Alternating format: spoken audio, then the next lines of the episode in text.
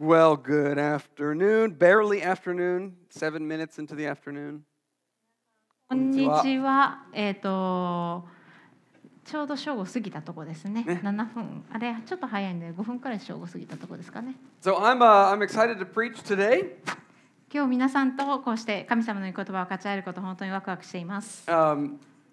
most of you probably know, but um, I spent like a couple of months this summer in America. えー皆さん多くの方ご存知だと思うんですけれども、今年の夏何ヶ月かちょっとアメリカに帰っていました。 Um, one of the things I missed about Japan was like when I preached in America, they didn't have stages where I could put half of my shoe off the stage. I like this. I miss this. あのアンディがアメリカにいる間にあのすごい日本ののことに懐かしいなって思ったのはアンディいつも皆さん本当よくご存知だと思うんですけどこうやってあの足を出して落ちそうになるんですよね you know really そうもう本当にこうあのメッセージの中に乗ってきてここは伝えたいってなるともうどんどん前に出てきてこうやってもうこうやって落ちそうになるわけなんですよ。それをミスしたそうで Sorry. す。When I was in はい America, um, I took my kids uh, to a water park. えーアメリカにいる時に私の2人の息子たちをウォーターパークあの大きいこうプールみたいなところに連れて行くことができました。Um, and they'll say that, like, probably their favorite part of the water park wasn't like the big, awesome, massive slides. It was the lazy river. で息子たちにきあの皆さんが聞いてくださったら分かると思うんですけど彼らにとってのこのあのいろんなたくさんのさまざまなプールがある大きいプールの中での一番のお気に入りっていうのが高いところからわーって滑ってくる大きな滑り台ではなく流れるプールってありますよね。あのーこの流れるプールが一番のお気に入りだったっていうふうに言うんだそうです。You know, as you probably know, like a really shallow, it's not exciting. It's a narrow pool. It goes in a circle. And basically, all you do, like this kid, is you lie in a raft and you just let it take you around and around and around.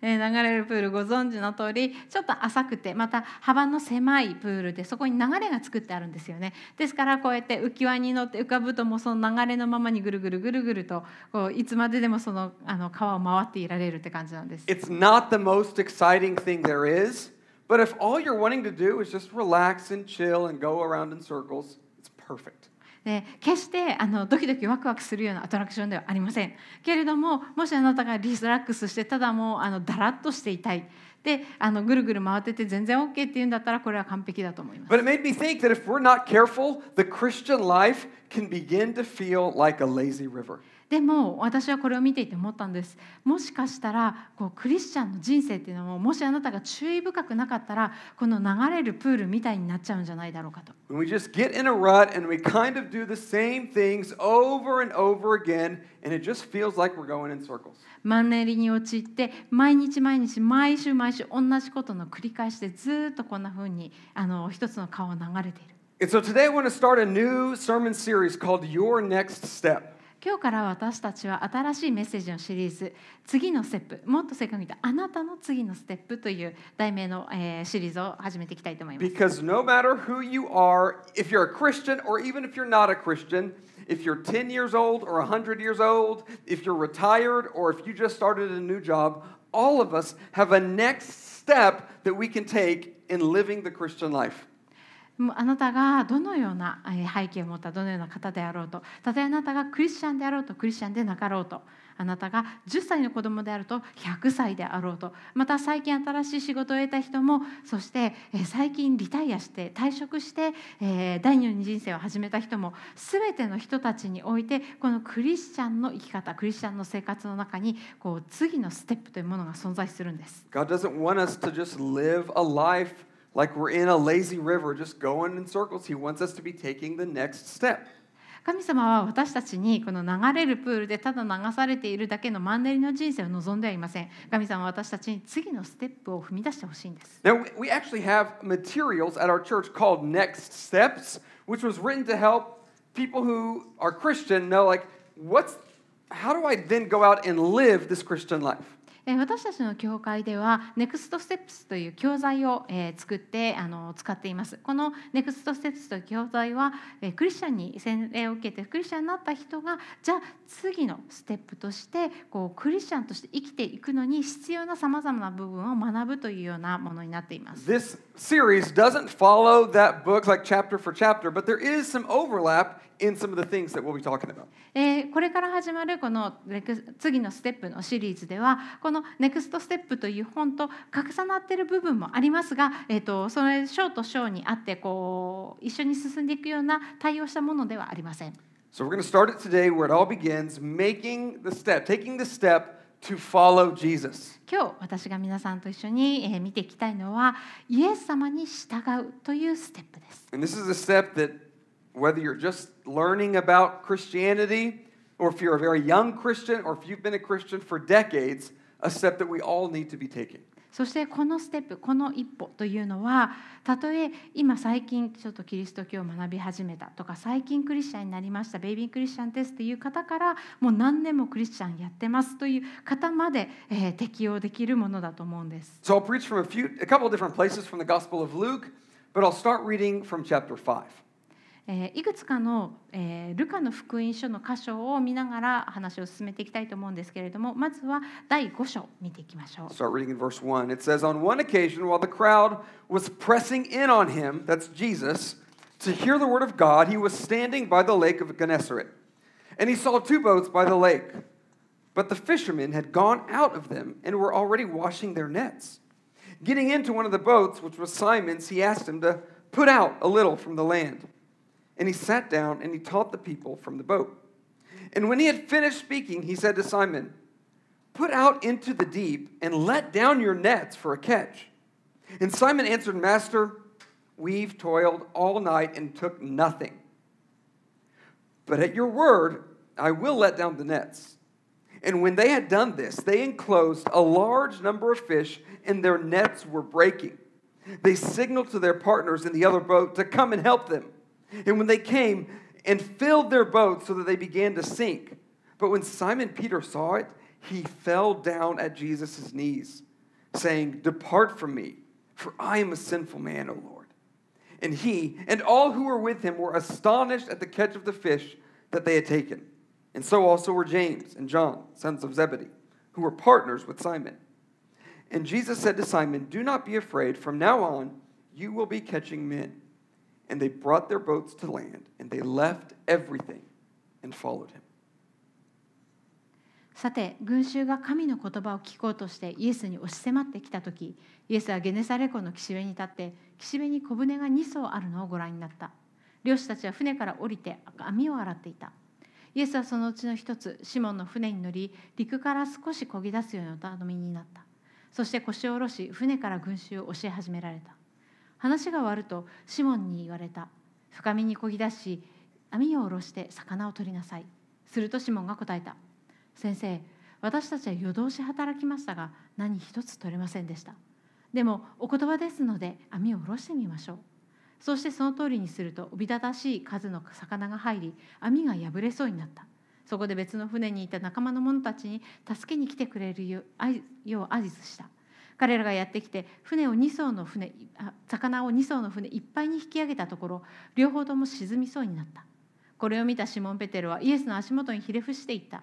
主よ私から離れてください。私は罪深い人間ですから。彼も一緒にいた者たちも皆自分たちが取った魚のことで驚いたのであった。シモンの仲間のゼベタイの子ヤコブやヨハネも同じであった。イエスはシモンに言われた。恐れることはない今からのちあなたは人間を取るようになるのです彼らは船を陸につけると全てを捨ててイエスに従った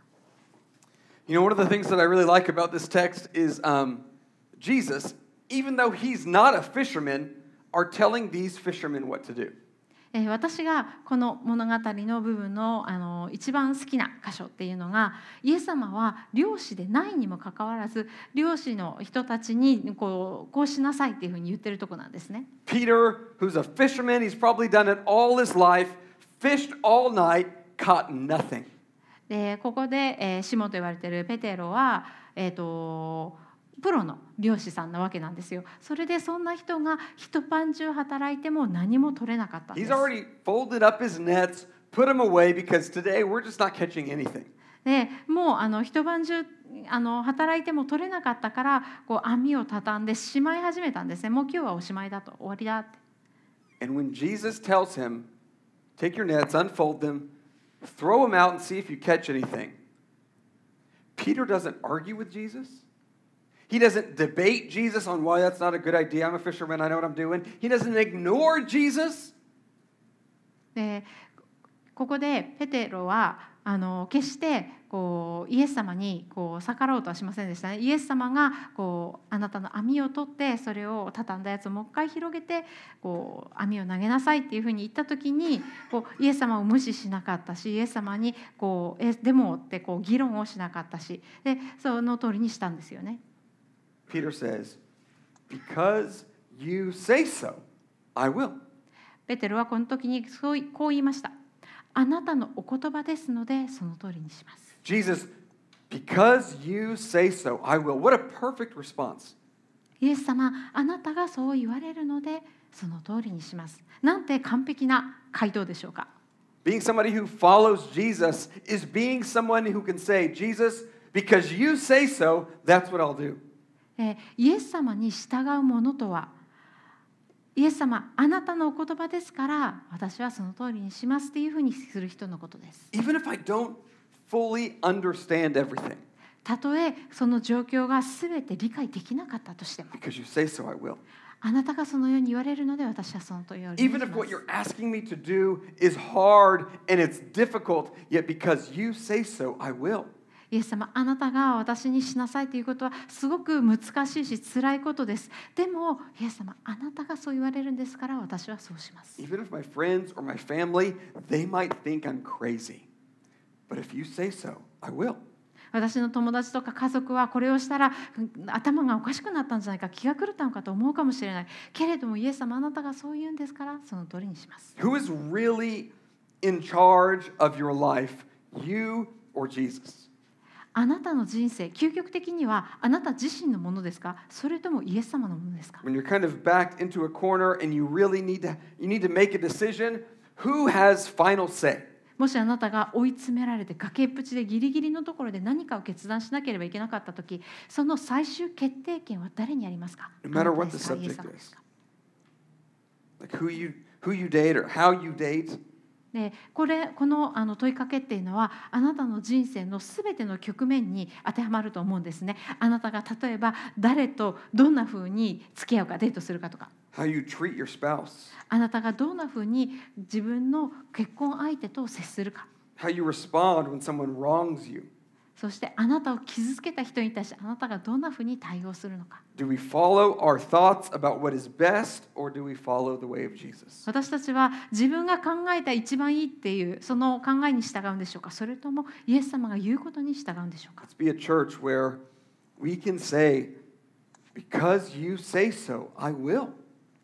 教会の皆さん、私たちはぜひあなたがそのようにおっしゃるのでしたら私はそのようにしますっていうふうにイエス様に言える、えークリスチャンで言いましょう Another thing that was clear from the text that we read is that when you follow Jesus, it can come with a cost. えーまたこの今読んだ聖書箇所から読み取れるもう一つのポイントとして挙げられるのがイエスに従うことにはコストが伴うその代償が伴うということです kind of. このことに関しては私たちの教会で何回も何回も今まで話してきました And I like to think about the men, the kind of men that Jesus approaches. で私はあのーこのイエス様がこう近づいていたこの人たちが好きです They have pretty good jobs as fishermen. 彼らはこう漁師としてすごいいい仕事を持ってたんですよ、ね。これはあのこの時代ではすごい安定した職業としてみなされてす。In fact,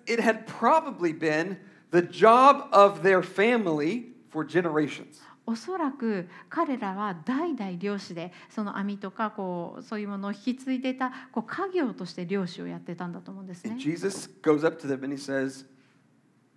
Follow me. Leave them. Leave your job. Leave your security. Leave that which you've known and come and follow me. そんな彼らのところにイエス様は行って言うわけなんです私についてきなさいその仕事を捨てて家族を捨ててあなたが安全だと分かっている家をその全ての環境を捨てて私に従ってきなさい And they do. They leave it and then they go follow Jesus. そして彼らはその通りにしましたそれら全てを捨ててイエス様に従ったんです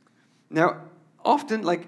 if somebody becomes a Christian in our church and, and let's say they choose to trust Christ and then they get baptized, usually it's kind of a, a big celebration in our church family.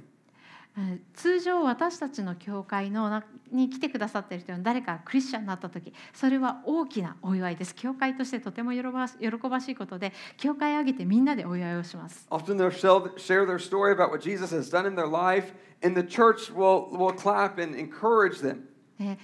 イエス様に信じるっていうふうに決断をして洗礼を受ける時にこの教会ではいつもこうどのようにしてイエス様に出会って信じるに至ったかってそのお証しをするわけですよねそしてみんなは教会のみんなはそれを聞いてわーって拍手をするんです But when these fishermen left all they had to follow Jesus, no one was applauding them.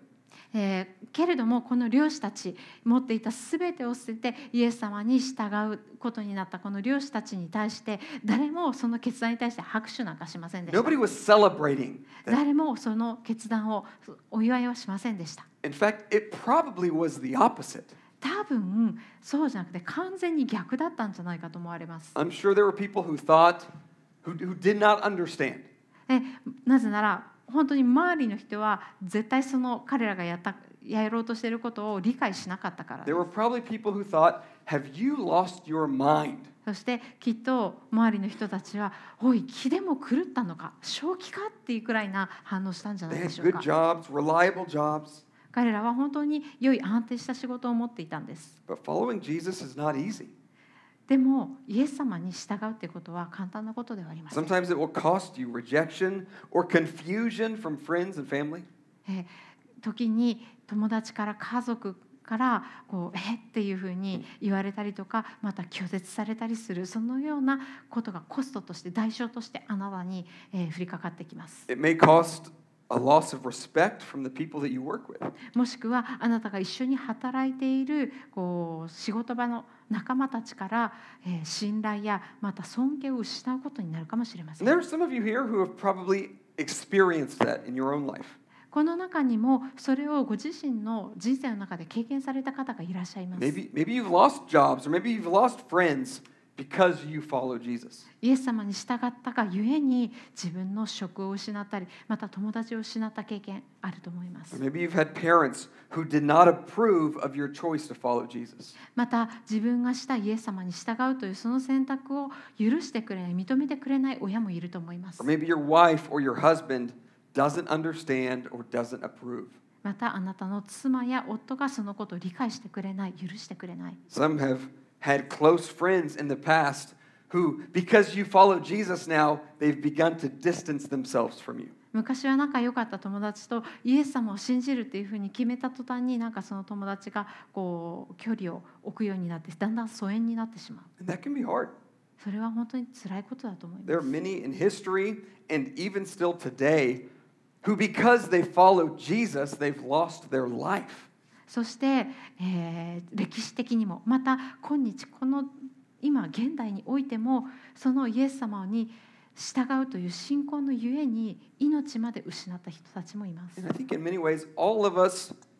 will have moments like that. It may not be that dramatic, but all of us will have moments where it costs us something to follow Jesus. そして私たち一人一人にもこのような瞬間というのは必ず訪れるんですもしかしたらそんなにドラマチックじゃないかもしれないしもしかしたらすぐにそれが起こるとかそういうんでもないかもしれないけれども必ずイエス・キリストに従うその代償をコストを払わなければいけない時がやってきます But what you gain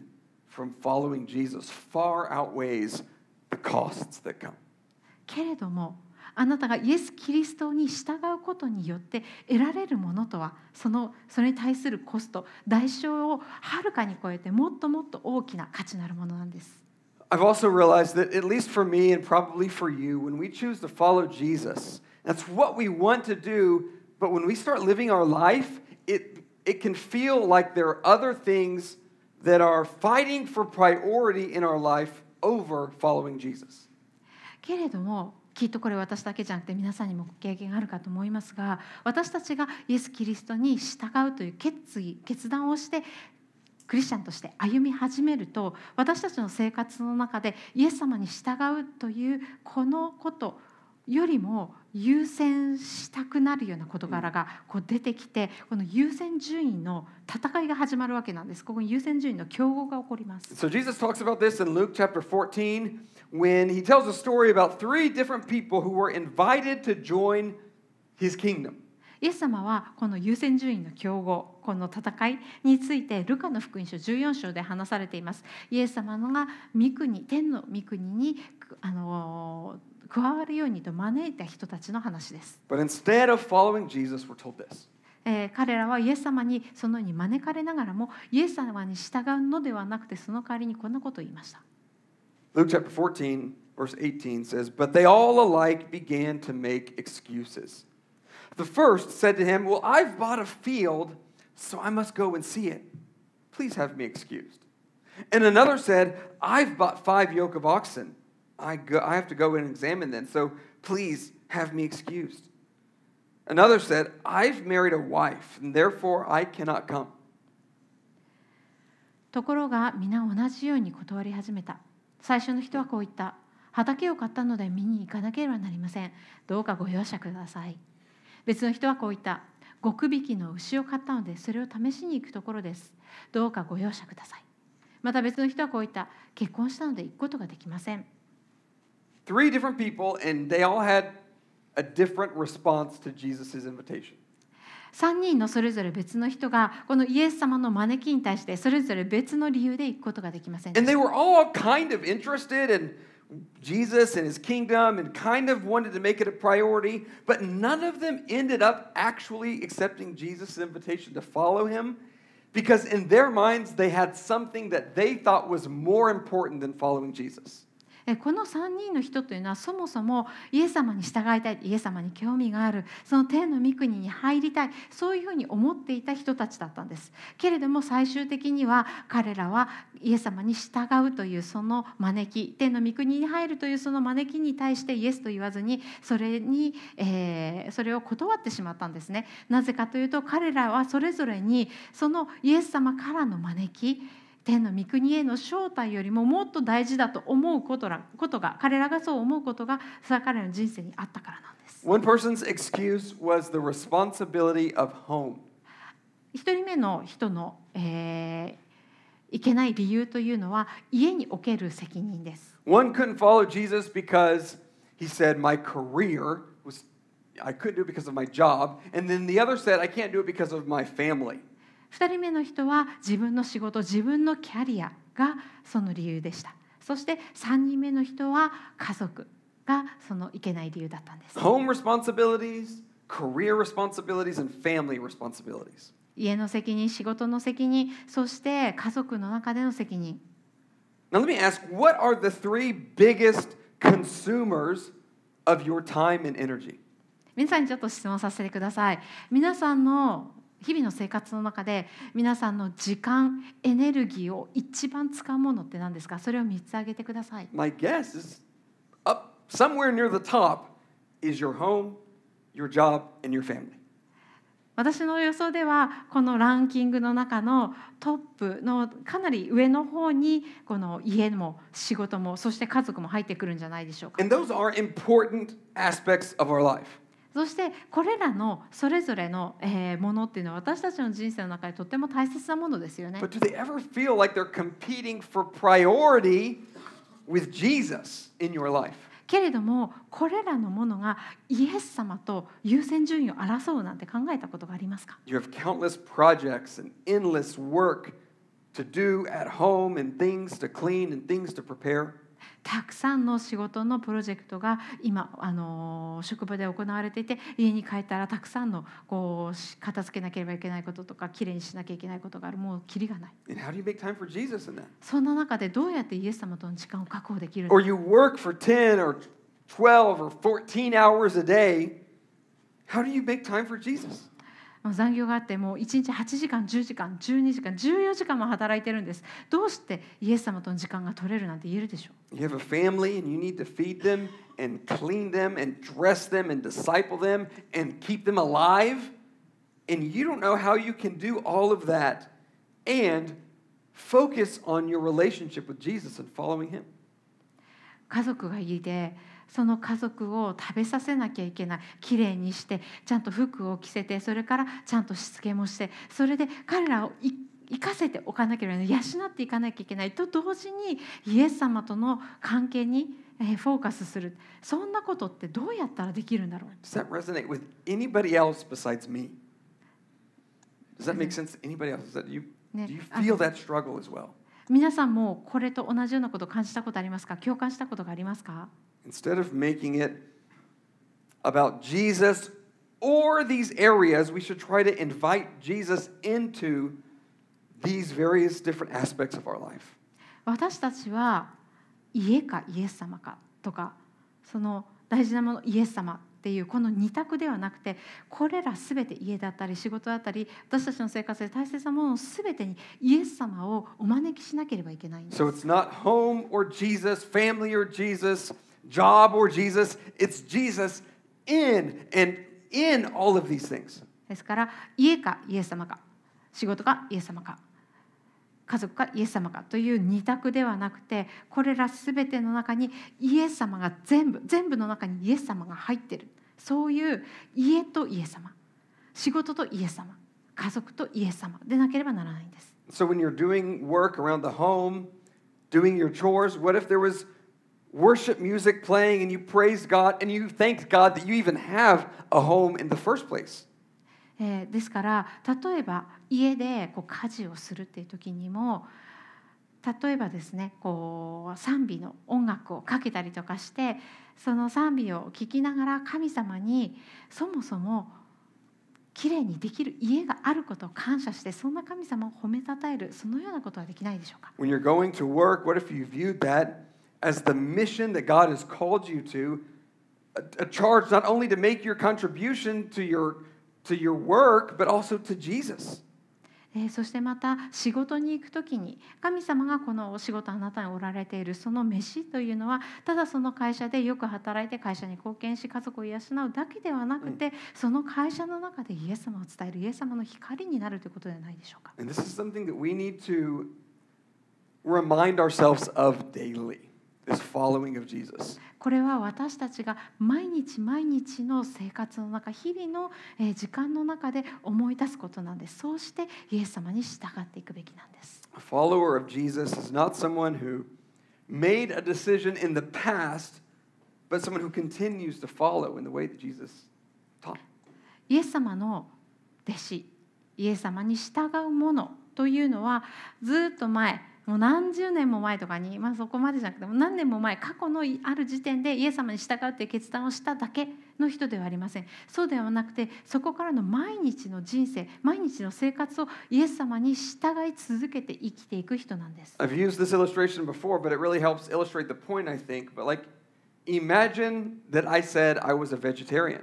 これは私がかつての、えー過去の、ね、メッセージの中で使った例なんですけれども今日皆さんにお伝えしたいポイントにすごく合ってるの思うので言うんですけれどもちょっと私がベジタリアンだと思ってください I'm definitely not a vegetarian. 間違いなく私はベジタリアンではないんですけれども but if I said I was, ねあのー私ベジタリアンなんですっていうふうに言ったっていうふうにちょっと皆さん思ってください and then Jim sees me eating meat. でジムさんがある日アンディが肉食べてるのを見るわけ Andy, I thought you were a vegetarian. えアンディベジタリアンって言ったよね Well, I am a vegetarian えベジタリアンですよ because 15 years ago, I truly made a decision that I was not going to eat meat. なぜなら15年前にもう本当に二度ともう肉は食べないっていう決断をしたからなんです。 And I didn't for like a few months, and now I eat meat all the time. で、まあ、そこから数ヶ月はお肉食べない生活を送ったんですけどあでも今はお肉毎日食べてます But。I still call myself a vegetarian because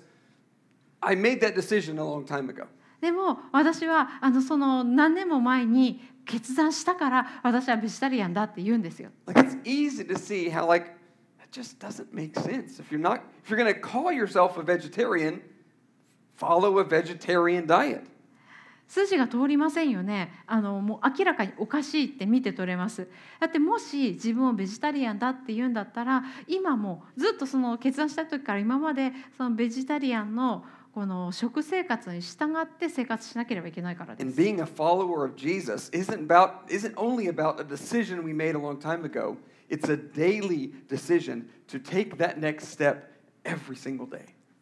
同じようにクリスチャンであるということ、キリストに従うものであるということも、ずっと昔に決断した1回の決断だけの話ではないんですそこから毎日自分の生活の中でイエス様に従うという決断をし続けるこの次のステップを、えー踏み出し続けるというのがクリスチャンなんです why taking the step to follow Jesus is a step that can be taken by Christians and should daily. なので私はクリスチャンだっていうふうに言うのであればこの次のステップというのはこのイエスに従い続けることそれを毎日、えー行っていくということなんです。Now, if you're not a Christian, then your next step and maybe your first step might be to believe in Jesus and trust in Him for the very first time. ねクリスチャンである方にとってはそのように毎日このえーイエス様に従うというステップを踏み続けることなんですけれどもクリスチャンではない皆さんにとってはこのまずイエス様を信じこのイエス様に従うという決断をするのが一つ目の第一歩かもしれません。You know, maybe you're, you're just here or maybe you're watching online and you're just learning about Jesus. えーもしかしたらあなたはこの教会にイエス様に興味があって来てるかもしれませんオンラインでイエス様のこととかキリスト教のこととか調べてるかもしれません That's great. And I want to keep coming and keep learning. えそれは本当素晴らしいことだと思いますぜひ続けてきてまた続けて学んでください But there comes a time when Jesus will challenge you not just to learn about Him, but to actually follow Him. けれどもそうやって神様に学神様のことを学び続ける時教会に来続ける時にどこかの時点でイエス様は必ずただ私のことを学ぶだけでなく私に従いなさいというチャレンジをあなたに与えます And not just so that you can be a good person or, or so that you can know more information. えーそれはただあなたがいい人になれるからとかもっと神様のことを知ってすごいたくさん知識が増えるからとかそういうものではありません He's calling you right now. He's inviting you to believe in Him and to trust in Him. イエス様は今この瞬間あなたにこのイエかイエス様を信じあイエス様に従うようにと招いておられるんです So your next step might be to say, Jesus, I repent of my sins and I want to believe in you. I want to trust in you and believe that you died for my sins and that you rose from the dead. ですからもしあなたがそのようなところにいらっしゃるのでしたらあなたの次のステップとはイエス様に対してイエス様あなたを信じます。私の罪を悔い改めます。私が、えーあなたが私の罪のために十字架にかかって死んでくださりよみがえってくださったことによって罪が許されることを信じますっていうふうに言うことかもしれません。God, I want to take the step to follow Jesus. そしてイエス様あなたに従っていきたいですそのステップを自分の次のステップとして歩みたいですというふう Even に if it's hard, たとえそれが難しかったとしても even if not everybody understands, たとえみんなが理解してくれなかったとしても but I want to follow you. けれども私はあなたに従いたい If you want to do that and believe in Jesus, would you please let me know or let a Christian at our church know, or you can email us if you want to and let us know. えーもしあなたがこのような決断をしたいそのように思われるんでしたらぜひ私にもしくはこの教会のクリスチャンにまた、えーぜひ E メールなどを送ってお知らせください We'd love to help you make that step. その、えーステップを、えー、たどることをぜひ助けたいと思います.お祈りしましょう Oh, God in heaven, I thank you so much that you were the one who took the step to come to earth in Jesus, and that you lived a perfect life and you died for our sins. 父なる神様あなたこそがこのステップを踏んでくださったそのそれをたどってくださった神であり天から地球にイエス様という形で降りてくださった方であることを感謝します God, I thank you that you provide salvation and eternal life as a free gift that we could do nothing to earn. 神様あなたがこの救いを永遠の命を私たちが無償の贈り物として受け取れるものとして私たちがそれをどのような働きや良い行いでも勝ち取ることができずただ無償の贈り物として受け取ることができるようにしてくださったことありがとうございます。神様どうぞ私たちに、えー、勇気とそして信仰を与えください神様どうぞ私たちに勇気とそして信仰を与えください。神様どうぞ私たちに勇気とそして信仰を与えくださいあなたを初めて信じるそのような人々のためにあなたそのような人々にあなたが勇気とそして信仰を与えてくださいますように祈ります。God, I want to pray that you would help those who are Christian who are here or listening to this to, to take the step to follow you in their daily life and in their home and families and work. 神様どうぞクリスチャンがこのステップあなたに従うというステップをそれぞれの毎日の生活の中でそれが学校でも家でも職場でもまた家庭の中でもそれを取っていくことができますように In every area of our life, God, I pray that we would say, because you say so, I will. そして私たちの生活人生のすべてのエリア局面でもってあなたがそのようにおっしゃるのでしたらそうしますそういうふうに言えるように助けてください.イエス様の皆によってお祈りします。Amen. アメン